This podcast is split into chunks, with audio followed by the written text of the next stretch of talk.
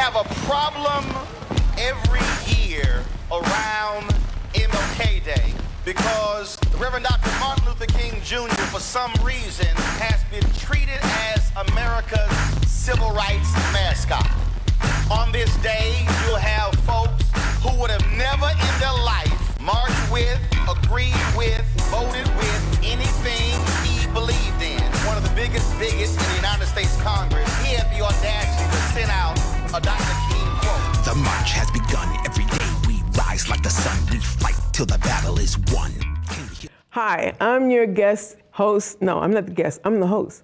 Sharon Hinton, I'm the producer and the host. Here on Another Level, we're here live in the fabulous studios of Boston Media, and I have a wonderful guest. This is not his first, first time, not my first time, even though the way I'm talking right now, you would think I'm a newbie. I'm not. And my guest, who is an amazing, he's a friend of mine, he's an amazing guy. He's a brilliant guy, he's a genius. He doesn't think so, I do. And his name is Ed Gaskin. He's the executive director of Greater, well, beautiful uptown Grove Hall, Greater Grove Hall, Main Streets, my friend, hopefully your friend. Ed Gaskin, welcome, Ed. Yes, ma'am. And I'm like in the space of two weeks, like you were one of my first guests on the podcast, Black Teachers Matter. We talked about black teachers. We're going to loop that into this conversation tonight, talking about black women. And first, I have to say, to your face, while you're live, live TV, I just think you're phenomenal and what you've done with Black Women Lead and being a black man, showing the importance of black women is just amazing. So if I had a little soundtrack, it'd be like, yeah, and that kind of a thing. And thank you for being here tonight and talking about this phenomenal project, Black Women Lead. Now there's 200, is it 210 or 200 banners? 212.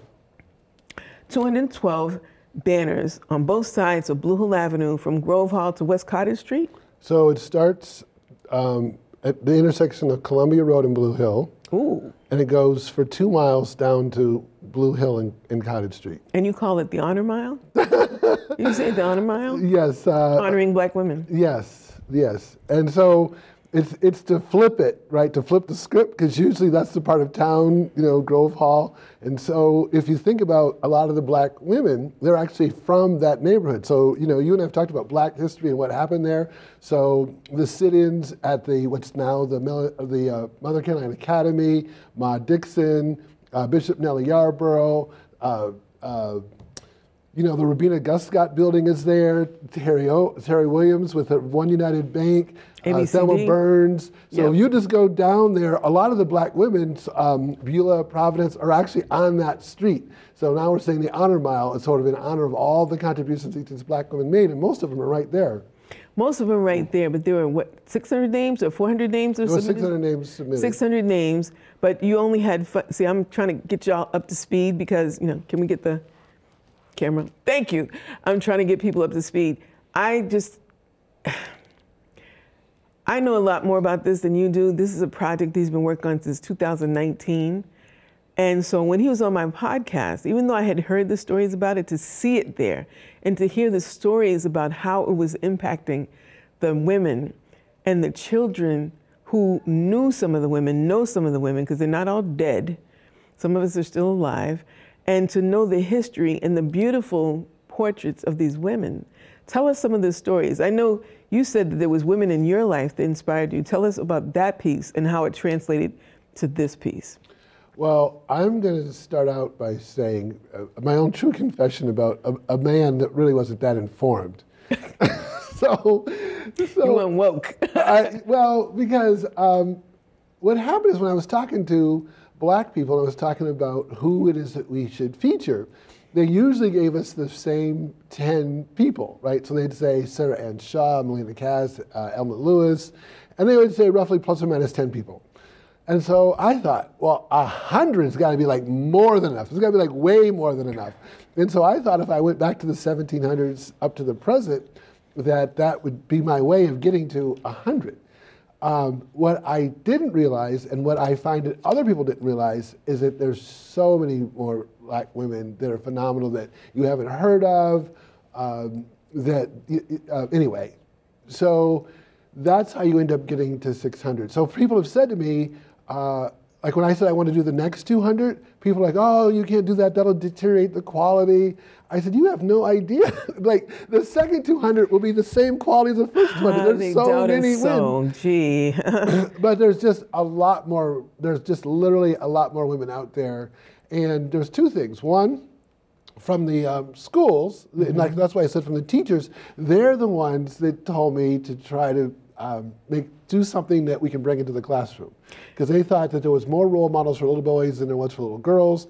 And when I was at the thing for uh, Mother Caroline Academy, and I heard the students say what it was like as a little girl going to school and you walk past all these black women every day on your way to school. Wow. And so some are judges, some are doctors, some are lawyers, yes, but some are, uh, you know, the first black women firewoman, the first black you had an woman police astronaut too. Uh, there's a there's a black woman football player up there, and so whatever you want to do, hairdresser. There's two hairdressers. There's three librarians, nurses, and that's the other thing that I w- that was a surprise is the different groups all identified. So like, hey, they included the nurses. The nurses never make it on a list like that. And um, Nora Baston said the same thing about the police officers. Oh, they included police officers because the first black woman detective is up there. Um, but also, what I found interesting is people so have identified as a project. They're like, there's six people from Hyde Park over here. I'm like, I'm like, who went through and checked out where they were from? And I was like, wow, okay.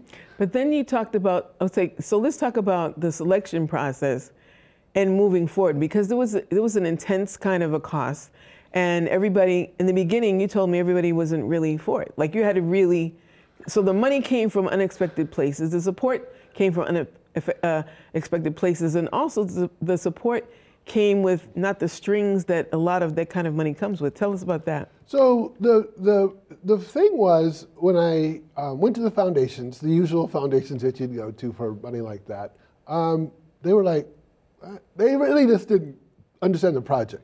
So they're like, well, it's not public art. In their mind, it wasn't public art because it wasn't like a mural or sculpture, like the kinds of things they usually think of in terms of public art. Um, and they didn't really think of it as placemaking because I really wasn't quote unquote activating a specific No, I asked you. I asked you to, to define that before, because a lot of people, like you're in that space where you would hear that, and I'm in that space where I'd hear that. But for those people that don't know what that means, get, define that like public art versus placemaking versus like an event. Right. So, for example, when the Grove Hall Plaza, so that's the plot of land that's between Flames Restaurant and the church. So when they renovated that, that's like a little parklet. And so I, And they got rid of the mural there. Hello. That's another story. We won't get into that, but so what I wanted to do uh, was I said, well, geez, you know, if you're at Downtown Crossing and Milk Street, you know, like all those kind of places, they have uh, music there, right? So I had a summer concert series in that square. Um, and so that would be an example of placemaking where I created an event, event. right on that location. And because I wanted people in Grove Hall to have the same amenities as people in other neighborhoods. So that's a, that's a recurring theme. So that's why when I first learned that there was um, a relationship between economic development and public art. And then I went to what they had that time, the Boston Arts Commission had a map of all the public art in the city. It had all these red dots in downtown Boston on top of each other. And then for Grove Hall, they had one red dot. And it was a painted utility box. And I said, that means that the city's investment in public art in Grove Hall is $300. And so I said, we live in a public art desert. And so that's when I started. I got the utility boxes painted. I remember that. I did the murals. that so like horrible the, picture of Prince. the, the pro, the, like the pro black, those murals, the love thyself. Wait, wait, wait, go back. Yes. Because Pro Black is the name of the artist. Yes. But the murals are, if, if you're going down Blue Hill Avenue, you see this young Yes. boy with the Yes. with the bubbles. Yes. Okay. So this was all part of my way of trying to bring more art to the community. Because my feeling was is that every we the people in Grove Hall pay the same property taxes as anybody else in the city, and so therefore they should have the same amenities and the quality of life. So they should have art. And so I just started working with people like Echo Homes, trying to do some more stuff to bring art to the neighborhood. I did a previous project where we took the bus shelters and um, we had photographers, black photographers, basically display their artwork in the bus shelter. So I did 24 of those. And so now they're all images of blacks, all kinds of scenes of life. In fact, the guy that was um, putting up the posters the day I was out there, he said, "You know, I've worked at this job for 10 years. I've never put up an ad that had a black person in it." And so, so he was just excited that all he was. girls. Oh God. He was just excited that now he had all these black people he could put up. and this was a black guy or a white guy? black guy. So he was quite proud. So it meant something for him. He's meant something for contributing to. Wow. So I'm just saying. So this is the, this was in the series of stuff that we did on public art. So for me, when you look and you just see this long train of images of black women done by black artists, and it's, for me that is an example of public art. That's why I, I said I call it my Christo, my my large public art exhibit that extends for two miles. It's now the largest public art exhibit in the city. Are you serious? I'm serious. but that's not how. But okay. But anyway, so the point was when I went to the foundations, they didn't understand what this project was. So they all said, This is a nice project, but we're not funding it. We don't even know what category it goes in. And so when I um, I'd got an introduction to the, the Kraft family, and uh, they they asked, Now Kraft is the New England Patriots. yeah, so so I should have been more clear. So I'd got an introduction to the Kraft family, as in Robert Kraft family, and um, they asked, was it still available? They thought it was a great project, and so uh, they invited me to come in and uh, meet with Robert Kraft. And uh, one of the stories is how I'm meeting with him, he's talking, whatever, and he says, "You know, you, you misspelled uh, Ruth Batson's name." And I was like, how would Bob Kraft know the correct spelling for Ruth Badson? But anyway, uh, they did, and um, they loved the project, and so they funded it to do uh, the first 100 But the problem was, in myself, in terms of the criteria, um, there was far more than a 100 people that were qualified. So I had a tough choice because I was going to 140, 150, 160, and I was like, how am I ever going to reduce this back to 100? And I said, I don't want to But wait, wait. You wanted to reduce it back to 100 because of the money and Yes. the cost of the pro. Okay. Um, so, but I, I just didn't like that idea because I felt everybody was like qualified. Like I should have been as many qualified people as possible, and I didn't want them to be saying, "Well, this person's more liked, more powerful, more influential, more popular." So I wanted because that sort of like defeated the whole purpose of getting people like the woman that um, had 50 foster children. So she probably wouldn't win any popularity contests, but She would amongst those kids. she went for those kids. Mm-hmm. So there were people like that. Uh, I think like uh, Makia Baker Gomez, uh, See, Leah Randolph. Yeah. You know who you think? Okay, these people are making major contributions. You can't like anyway. Can't so I, quantify it, really. yeah, so I want to make sure that they were included. So then I said, okay, I'm gonna take a leap of faith. I'm gonna try to get go to 200, and Mm. then hopefully that will work out. And I, if I could have did 300, I would have did 300 because I I had plenty of people. Now, so we're gonna show. Um, if you guys can show a clip, I want to. This is taking on such fire, and we have permission, by the way, to show these other video clips. Uh, Channel Seven, Channel Twenty Five, the Bay State Banner. It's Black like taking on this Enterprise. black, black, black enterprise. Wow! And if we can show some of these clips, some of this information. Um, this is okay. Go for it. With hopes as high as these light poles on Blue Hill Avenue. When I started, all the foundations said no. And more than 600 names and stories of black women in Boston sent to him. Greater Grove Hall Main Street's executive director Ed Gaskin set out to honor 200 black women leaders with these banners. As women and as black women, uh, I feel that Well, because- we have to rewrite the narrative and what we know about them. From Susie King Taylor in the 1800s to Gwen Ifill, a present time.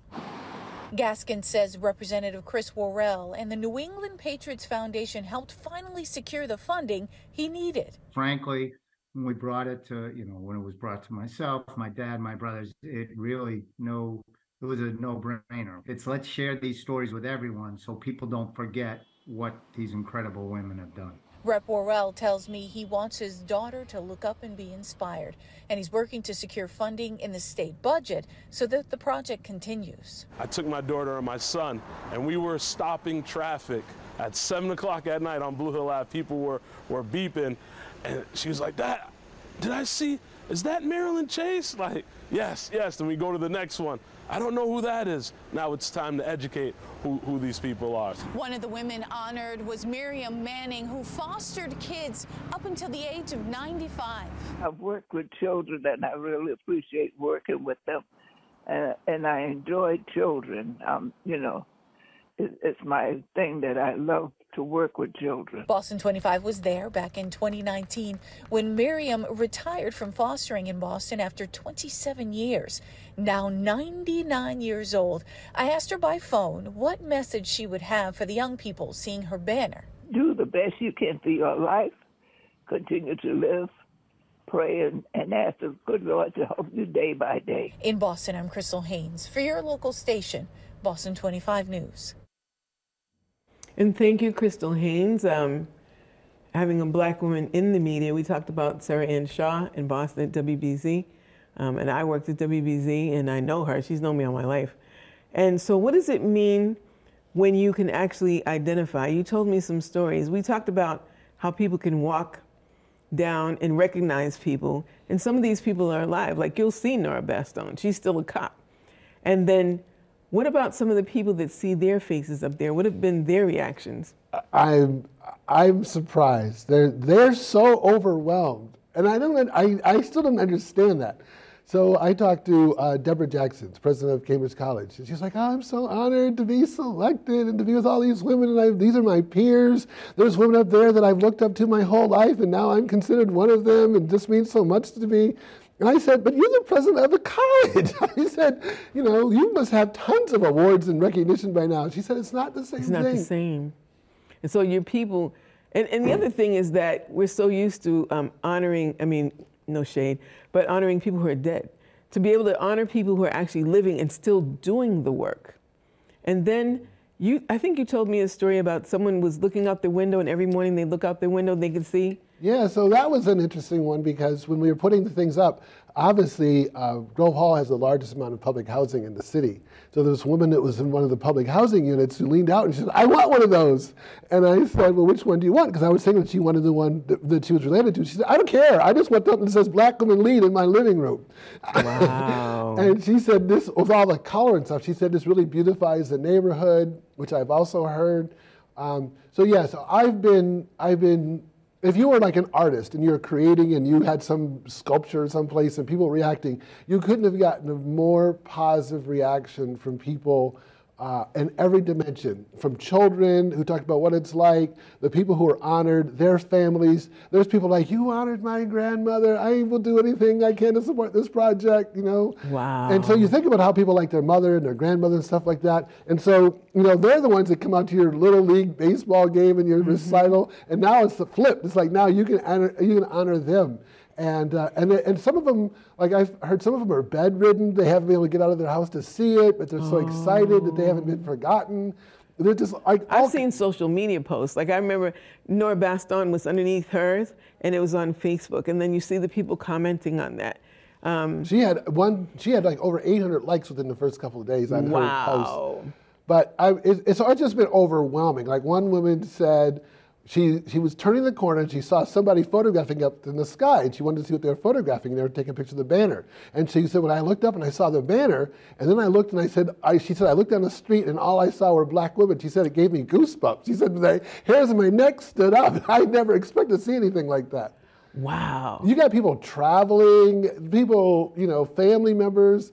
Anyway, so just again, beautiful, amazing, wonderful, tearful, joyful, spectacular, like all the kinds of things that people would say as they've like, experienced it. And people have said, you know, if you drive down the whole thing or you walk down the whole thing, they're like, you get this feeling that it never ends, like one after the other, mm. after the other, mm. after the other. And then you start to realize the, the impact of black women, like collectively and as a group and so, which is great because that's, that's what's intended. There's a lot of women that have made the city what it is today. Did you, did you know that it was going to take on this life of its own? I did not. Mm. I did not. Um, because again, I would have thought, and again, I won't name all the names, but there's some people there who, who have so many awards. There's Emmy winners, there's Grammy winners, there's people in the Hall of Fame. You're thinking you've already got like an Emmy. Like, why would you be, or Grammy? Why would you be excited about having your banner on Blue Hill Avenue? But it, it's it means something to people. I, so I just never anticipated that. Now you said black teachers had a big part of this. And so, is there going to be a book? Is there going to be a curriculum that was already generated from this for the? Well, there's two things. So, um, one is when we did the original proposal, uh, we had a phase two, which was to do something for the schools, mm-hmm. and um, the Kraft Family Foundation in the agreement so they wanted the right of first refusal to fund future projects. Oh, wow. So they were already thinking ahead. They say, so we see where this is going. Like I said, they were ahead of everybody else on this. And uh, t- some other things happened. So Northeastern University has uh, got a group of people who are helping work on it now. They're trying to create Wikipedia pages for all the women there. Wow. Um, Boston Public Library has a special collections person. They're working on it. So we have um, some other meetings coming up. We've already taken out all the pictures, and as we speak, we're getting like one paragraph bios done mm. for everybody, so that at a minimum you can have like a picture of the person's portrait, their title, credentials, um, and then a little paragraph about them. So we might make that with that. We might that make a small version of that and make flashcards. We make make larger you have ones. a website yet? We don't have a website. I didn't want to create a website. I figured I would just do the Wikipedia thing and call it a day. but um, but yeah. So the answer to the thing is, I'm hoping that uh, somebody out there who has an interest in curriculum development or design would be able to do this mm-hmm. because I felt that it taught all the key lessons. So, in other words, you have black women in there who are escaped slaves, freed slaves, mm-hmm. um, women who worked on the Underground Railroad, all the way up to the present time. And so you have examples of resilience and overcoming obstacles and, yeah. and all that. And in whatever career you pick, there's a black woman from here that's already done that. And if there isn't, then, then you can be a first too, just like they were first. So you've got all these pioneers and trailblazers and presidents and founders. Like you, you anyway, it's just overwhelming. And the other thing that's overwhelming is you. A lot of times, you know, you think, what are you going to be when you grow up? And you're mm. you see how many people are two or more. So you look at somebody like Jackie Jenkins Scott, two different categories. Liz Walker, two different categories. Gloria White Hammond, two different categories. A doctorate of minister. And you just go on and on and on and say, geez, there's a lot of super talented women. They're like successful in two fields, not just one field. They're masters of more than one. Exactly. So you're like, wow, these guys are really demonstrating leadership and black excellence and all that stuff. And so what a but better way to bring that into the classroom for, for, for students and, and in terms of like all the uh, motivation and, and role models and legacy and all those kind of things that you want to teach. So do you hear the mm. do you hear the response of why didn't I know about that? How come I'm just learning about that? From who? From everyone, from especially from children. Like, why aren't they teaching this in school? Well, I, that's me. I, am learning about these people. I was like, I didn't know this. I didn't know that. So when you read the stories, and again, again, I just want to have to explain this. Like, there's the people that I haven't even got to yet. Like I'm just like chomping at the bit. That's why I wanted, as crazy as it is, I'm trying to do the next 200. Because in the first 200, it doesn't include Harriet Tubman, it doesn't include Sojourner Truth, it doesn't include Betty Shabazz, and I could just go right down the list of black women in Boston that have had an impact. And a lot of people who actually have ties to Boston. Yes. So the other thing is, and I've heard a comment, and this was from um, black. the, this this comment was from a couple of mothers of sons they said, let's not forget about the men. Is this going to go on to actually include black men lead too? I don't think so. Let me put it this way. I don't know that I would do that. Okay. Well, because maybe it should be a woman that does the black woman. well, I just black feel that I've got a lot of women to go. so, mm. and I and remember most of the, most of the women are are basically most of them are 60 or over. Mm. So this is almost like a seniors project. Mm. So all those young dynamic black I women. I think Dr. White Hammond may have a problem with that, but go ahead. Well, I've, there's a few, but obviously. but even her daughter, uh, Mariama. Right. So, so second so, generation. Right. So, for example, so Kim Janey, Mayor Kim Janey, or Ruth Rollins, or there's people like that that wouldn't be that old, but they're you know, you can't not include the first black woman mayor, right? So, but by and large, w- in terms of the criteria, the feeling was that if you're 60, 70, 80, 90, you have twice as many years of actually doing Yeah, stuff true. as somebody younger. But I would love to do a project with all these next generation of women, like you said, Mary White Hammond could be. Um, that could be like a whole group. That could be the next group. So would the other would the old banners come down and new banners would go up, or would you extend it up to another part of Blue Hill Avenue, which is not part of Grove Hall Main Street? That's true. Somebody asked me, so are you're going to go all the way to Mattapan? Uh, I don't know. That gets um, that gets a little harder because it's not my district. But um, I'm actually looking at different places for them. So, for example, And what about Nubian Square, which is named Nubian Square, and there's none of these women's banners that are that far, far down? That's true. So, for example, um, again, this is all my, my visionary ideas, so we don't know if Okay. I will or won't make them happen. But um, I'm, I'm considering the TD Garden. So th- I'm thinking of it this way like, think of it right now, everybody up there is a, is a man. So, hanging from the rafters, all those jerseys, all those numbers, the Oh, Celtics yeah. jerseys, the Bruins jerseys. So, what if it was all black women's, like all, at least for a game or something? Um, or the airport. I mean, my daughter and I were in Atlanta, and there's all this Black history in the airport. So there's international people going through there. That's a possibility. I, uh, I have, uh, I, I'm going to try to do it at Gillette. Uh, they told me, they said, we'd love to do that, but there's no space. I, so, because obviously people pay for every square inch out there, but I found a spot. So I'm going to like, s- I'm Mm-hmm. Oh. going to say, hey, here's a spot. Now, was there? I don't think this was up in time enough for the NAACP convention, it wasn't. right? So they asked me to try to get it up, but I couldn't get all this stuff done, but they wanted me to. And then, are the, is the Kraft family willing to fund the next uh, leg of this, or are you going to have to find someone else? Well, uh, I'm assuming that I've got to find somebody else. I haven't asked them, but I'm proceeding as though I have to find somebody else. So I'm thinking, who else do I know that could be a sponsor for this project? It's, Or- it's an expensive project. It's over $100,000. That's not expensive for It is- multimillionaires. it isn't for them, but it's expensive for me. So it's not like trying to go door to door, you know. Uh, like, So has this I can't do up? it caning on the, on the stoplight with a little cup. don't play that cheap. Some of those guys have some money. So, has this project actually um, caused other people to want to fund it? Has that happened yet? No. So this is this is an opportunity to happen. Um, so and so if someone wanted to, if someone sees this and they want to donate some money or they want to support this, how would they get in contact with you? Well, we have a GoFundMe page for the Greater Grove Hall the Black Women Lead Banner Project. And I'm also interested in nominations because I'm still getting great nominations. So I'm telling you, there's just so many people that you don't know about. And somebody sends in their name, and you're like, who's this person? Then you look them up, and you're like, oh my God. Or, or somebody sends the information with them, and you're like, wow. Because a lot of our history is getting lost.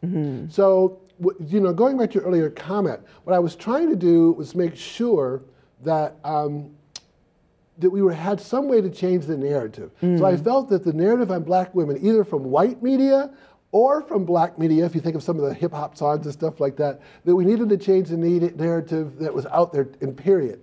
And so this was a different narrative for that. And so this was one way of, of approaching it, And you're touching generations. touching generations. And you don't know, but planting these seeds of positive images of the children that are watching this and the greatness, seeds of greatness that you're doing. Wonderful. And I'm just, I'm, I'm just glad to say that I know you, that you're a friend of mine. And I always thought you had great ideas. And I'm glad that there are other people that think that too. So kudos. I see. Ed Gaskin, Executive Director of Greater Grove Hall Main Streets. Um, you're on another level with us here, live on BNN Media. My name is Sharon Hinton. We have another fantastic guest. He's a man, because I love black men, strong black men. I'm a woman. I, I can say that. It's my show. And when we take this short break, um, we're going to come back with another man that is doing some phenomenal things in the community and some things that you can support and participate in at the end of this week. We're live here in BNN Media on another level. I'm Sharon Hinton, and we'll be right back. Thank you, Ed. featuring iconic black women are hanging on posts along Blue Hill Avenue. Young students help decide which women would be honored there. And organizers say they hope to inspire the next generation to create their own legacy in the city. I could see women of color, like that look like me, being actually special in the neighborhood because usually there's no that, there's not that much representation of black women. A special day for students at the Mother Caroline Academy in Boston. They got to see 212 banners up on part of Blue Hill Avenue, each recognizing a black woman who had an impact in Boston, whether a pioneer in her field or a leader who did something special for others. They represent my culture and how to appreciate all the other women that have done something for us in our lives. The young girls helped decide who would be honored as part of the project called Black Women Lead. It showcases women from a wide range of backgrounds and career paths. You'll see doctors, lawyers, judges, professors, uh, your elected politicians. There's two hairdressers. There's three librarians. So the point being, no matter what career opportunity you pick, there's been a black woman from this neighborhood, this community that's already gone and succeeded. It's funded by the Kraft family and the Patriots Foundation, and the banners are something Josh Kraft is proud of. Their leadership, their heart, and their commitment has touched not only this community, but the whole great the whole city of Boston and the whole state of Massachusetts. Some of the women who are on the banners talked with the students. They hope the project inspires them to achieve great things. For them to be able to see women who look like them, this is this is black history in action in real time to show all these amazing women. So for me, it's truly honoring. These young ladies behind me, hopefully one day there'll be a banner here for them as well. Now, organizers say they are developing a QR code for each of the 212 women that people can scan and then learn more about them. Interested in becoming a radio DJ? Boston Neighborhood Network's 102.9 FM is offering a course of radio production that can get you started. For more information, please head over to bnnmedia.org backslash services backslash workshops. Today, we face an unprecedented crisis. Tens of millions of refugees have been forced from their homes. But you can make a difference. Turn disruption and despair to hope and opportunity. Even small amounts make a big difference. Provide shelter, support, or jobs in your community. The more we understand, the greater sense of belonging we create. Act now. Visit supportcrisisrelief.org. Mass incarceration means that we've got a very high rate of incarceration historically, comparatively. And the other thing is the rate of incarceration is so high, so socially concentrated, that we're no longer incarcerating the individual, but we're incarcerating whole social groups. The rate of incarceration now is about five times higher than it was historically. Historically, it was 100 per 100,000. Now it's about 500 per 100,000. If we look at prison, if we add jail to that, it's about 700 per 100,000. Nowhere in the world incarcerates as much as we do. We've seen extremely high rates of exposure to the criminal justice system for African American men with very low levels of schooling. So if we think about black men who were born in the late 1970s and who were growing up through the American prison boom of the 1980s and the 1990s, the chances that they're going to serve time in state or federal prison if they dropped out of high school is about 70%. So going to prison for that group of black men with very low levels of schooling, that's become a normal life event. And that's really only happened in the last 10 years. We're at this point now where there's about 1.2 million African American children with a parent who's incarcerated. That's about one in nine. The research shows the kids who experience parental incarceration have diminished school achievement, they have behavioural problems, depressive symptoms, acting out, and there's also evidence that these kinds of negative effects associated with parental incarceration are concentrated more among boys than among girls. And there's a very real risk here that incarceration becomes an inherited trait. The underlying issue is we've chosen prison as a way to respond to that problem of crime. And there are a whole variety of ways that we could have chosen to respond to that problem of crime. We've chosen the response of the deprivation of liberty, and we've chosen the response of the deprivation of liberty for a historically aggrieved group whose liberty in the United States was never firmly established to begin with.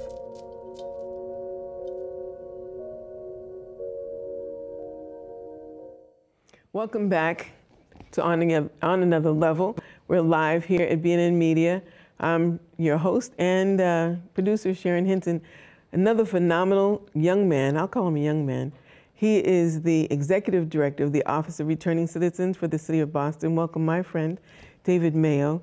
You're amazing. And I haven't known you that long, but you're amazing. I love, love, love strong black men. I absolutely love it. And, and, and I tell you why as a woman who's a strong woman, and and I and so physically, when I first met you, you're impressive. And but I know the complications. My brothers are like 260 pounds, and I know the the spaces they have to navigate when the world is afraid of them.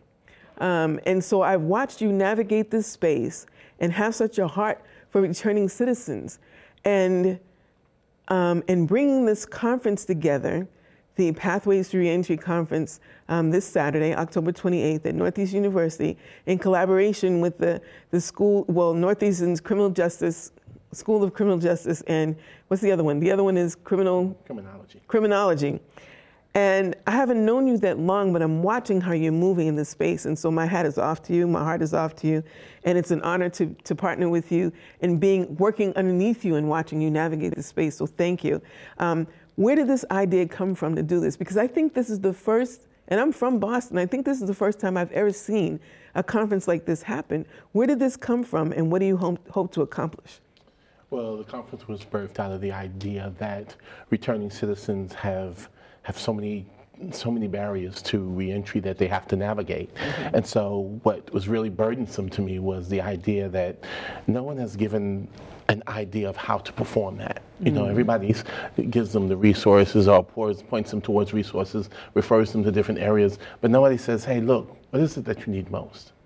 What are the areas that you need to work on first? Have you considered doing this, or are you thinking about this? Uh, and then, then directing them on how to find those places.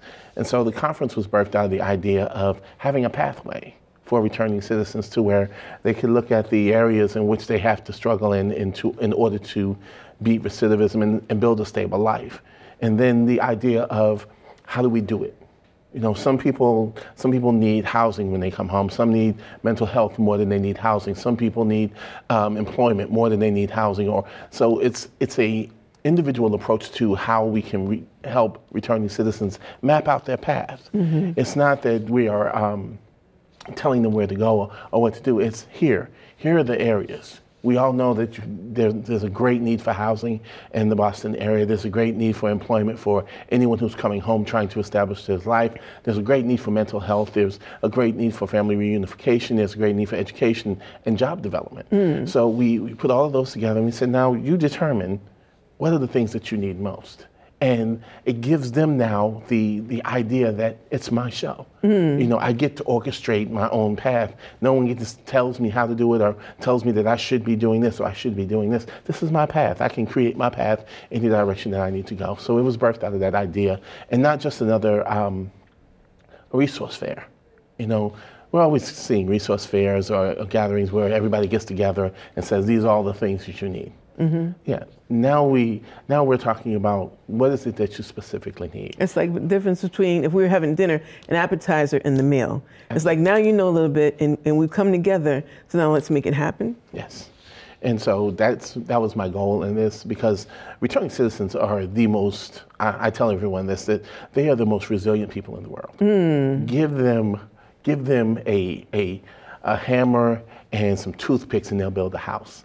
I mean, give them the opportunity and they'll seize the world. Mm. Give them the tools that they need and they'll conquer anything because they've been they've been to the lowest state that you could possibly be in, treated in the worst manner that you could possibly be treated in Repeatedly. repeat and have and everyone no one has the expectation that they're ever going to come out so to watch them come out and to take control of their lives and have the tools and the keys to really really perform that it is a privilege and an honor just for me to be in a room to watch them work to watch them build their lives and to be able to assist in any way possible Let's talk about one of the people that you're that's going to be in the room, Conan Harris. Oh, I need to bring him up.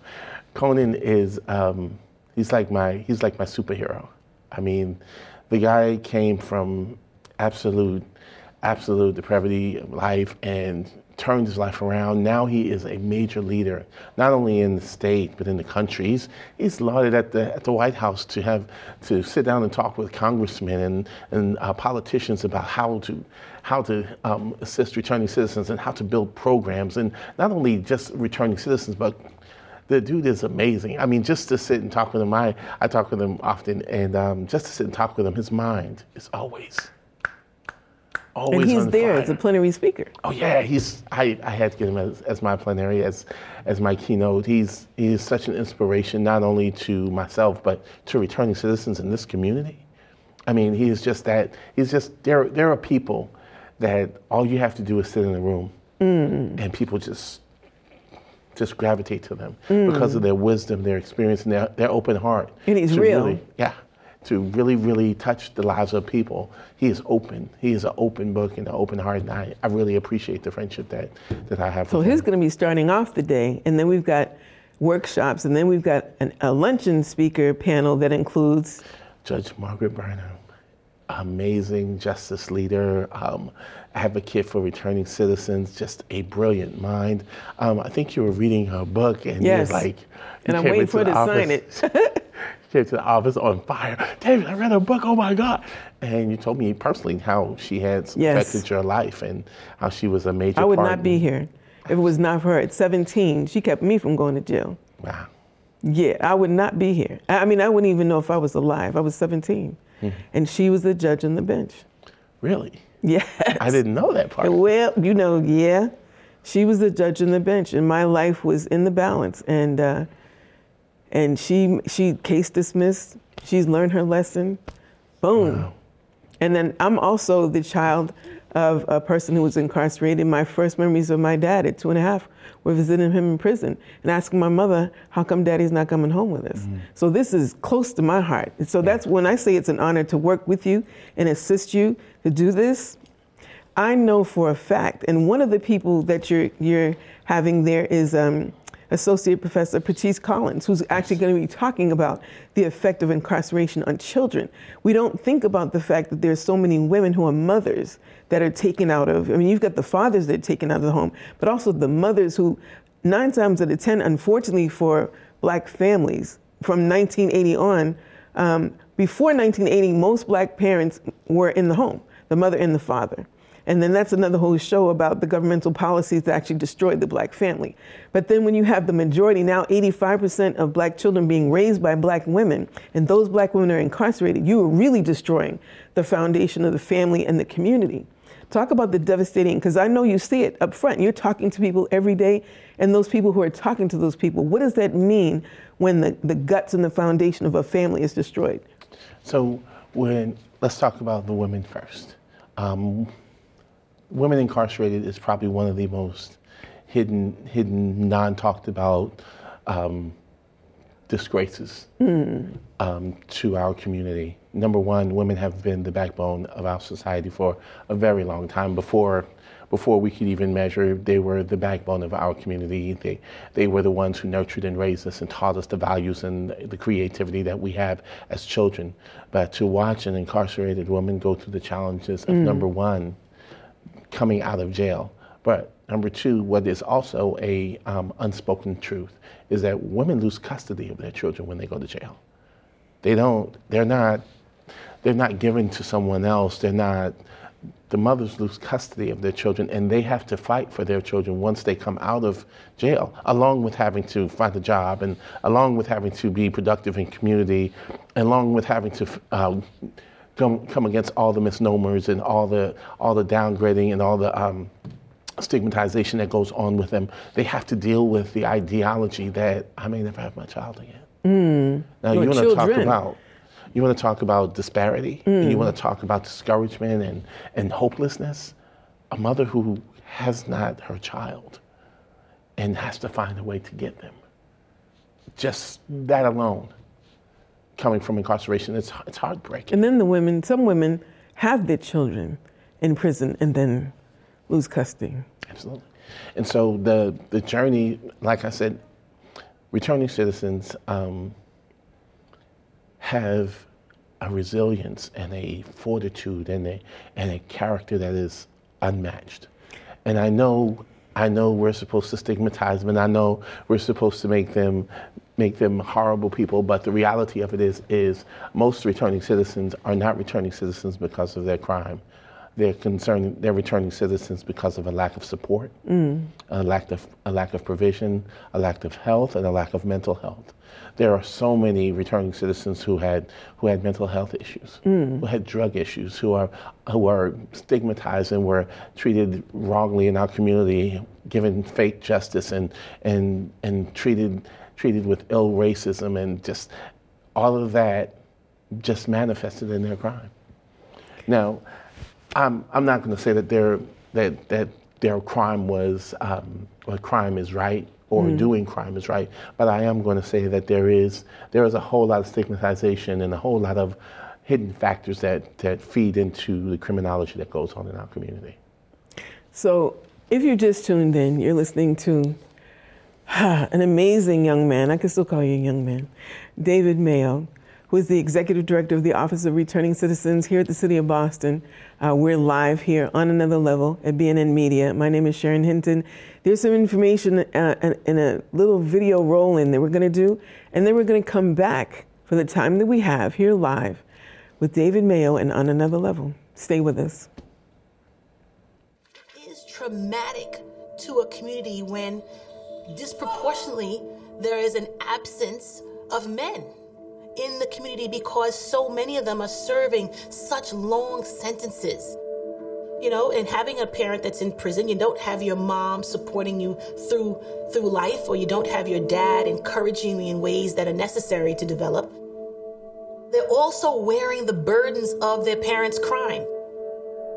They didn't commit a crime. My mother was incarcerated when I was younger. I was a baby and I went into foster care. I was in my mom's belly when he went to jail. When my dad gets out, I'll be 15. My dad is so far. They gave my dad 20 years, and that's a long time. A growing number of American prisons are now contracted out as for profit businesses to for profit companies. The companies are paid by the state, and their profit depends on spending as little as possible on the prisoners and the prisons. The reason why we like the private prison industry from a stock investment perspective, we think that there's substantial opportunity for growth. In 2004, there was about 6% market share. 2014, 8.3%. For the past 10 years, they gained about 35%. It's an interesting and compelling investment opportunity for a lot of investors today. And we're back here on another level. My name is Sharon Hinton. Um, so, 2.5 million people are incarcerated in the United States, more than any other industrialized country in the world. And we're supposed to be the land of the free, the home of the brave. For those of you who don't know about the 13th Amendment, legally, after slavery, there was a constitutional amendment that made it okay for people to um, be enslaved. And so there was also a thing called the Black Codes, where laws were changed to criminalize black people for being black. It's a lot of information, but you Google everything else. The 13th Amendment, there's movies if you don't want to read about it. There's information. Why are you not getting this information in the schools? That's another whole show for another time. What you will learn about today is the Pathways to Reentry Conference that's happening, happening Saturday, October 28th from 9 a.m. until 2 p.m. And it's a collaboration between Northeastern University School of Criminology and Criminal Justice and the Office of Returning Citizens. The executive director is here with me now, David Mayo. Hi, we're back. Um, there there's, there's a little bit of time here, and I'll probably have to have you back because this particular event, and you talked about it being a jump off point for something bigger. So, what are your objectives for Saturday? And then, where would you like to see this go to, considering the population? Because I know you said you want at least 80% of the people to be returning citizens, and not just people talking about the problem, but actually getting the resources together and the people who are providing the resources together with each other. So, what is your overall vision, and where do you see this leading to? So my overall vision is um, the same as my vision for the Office of Returning Citizens. It's engage, engagement, Mhm. equipping, and empowering returning citizens. Um, we got a, a lot of returning citizens, rightfully so, do not trust our, our system, our government, and the programs that have been set in place for them. So my first goal is to get them engaged build their trust, earn, earn their trust back, and, and engage them in the process of developing this system that, that we have called the Office of Returning Citizens. This is a brand new, brand new program. When I, when I took the office last year in August, there was so much hurt and so much disparity over what had happened in the previous years. And so I had to literally take the grunt of the hits for all the things that it wasn't before, mm-hmm. and then set a tone and a, me- and a method of going about restoring, restoring the Office of Returning Citizens and building some equity with our community mm-hmm. because so much hurt was done. And so my, one of my first goals was to get into the community and really, really show them that, that we are engaged with them again and to get them engaged not only with our office, but engaged in their in their independence and their equality and, and their empowerment of their lives. The second one is to um, equip them, not just give them resources, not become a referral agency, not point them into the right direction, but actually give them, you all right? Go ahead, I'm sorry. Actually give them the tools so that they can become self advocates. It is one thing to, to feed a man, but it's another thing to teach a man how to create his own food or to, or to fish for himself. And so the other goal is to is to equip our returning citizens with the tools that they need to go out and to build equity in their own lives and to stand in a stable and, and found in a strengthened community and say, I got it. So there's a couple of things. the assumption, okay, they did the crime, so why should I care? So why should anybody care? Especially those people who have been so-called victims of maybe some of the people who are incarcerated. Why should they care? Well, first and foremost, because every man deserves redemption. That's first and foremost. Everyone has, all of us have sinned and come short of the glory of God. Uh-oh. Every one of us. He's about to preach now. Yeah. Go ahead. And, and the reality of it is, those of us who haven't been caught have been caught and are, are, are being restored. Those of us who haven't got caught means that we just didn't get caught. And but the reality. Also, people are going to come back into the community, and do you want them to come back with the same stuff?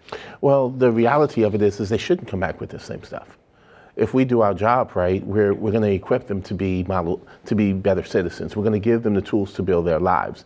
Um, I'm not expecting someone to come back the way that, that they went in. But the reality of it is, is we don't prepare them to mm. come back to our community. Most, most um, of our returning citizens are worse off coming home than they were when they went in because mm, they're traumatized. I mean, you wouldn't lock up your dog like people are locked up for years. And one of the things that, you know, talking to, um, oh boy, we got two minutes. One of the things that I was amazed is some of the things that we take for granted that people have been formerly incarcerated, like they said they had to get used to not wearing sand flip flops in the shower. Mm-hmm. They had to be, they had to get used to not having people um, open in the bathroom. And so, what are the, some of the things to encourage people to come who have dealt with that, who are still dealing with the trauma of that, that need these services? We've got about a couple of minutes. So, so get them to come out on Saturday. So the the thing that's encouraging is is now we have not only the resources, but now we have returning citizens who have lived experience.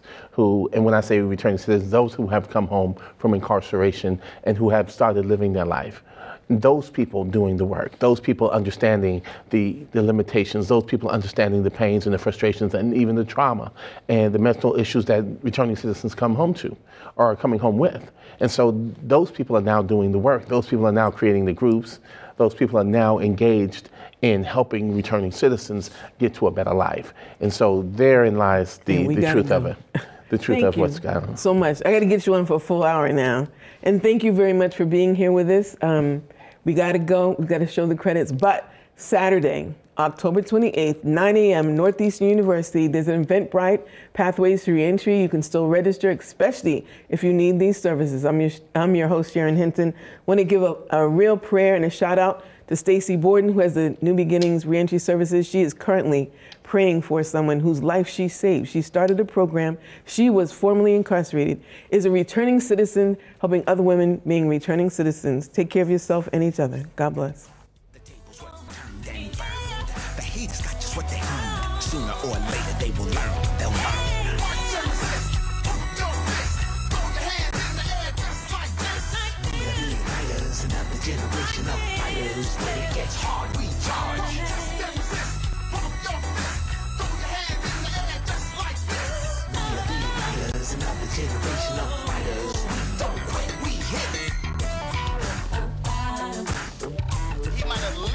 The king sermon.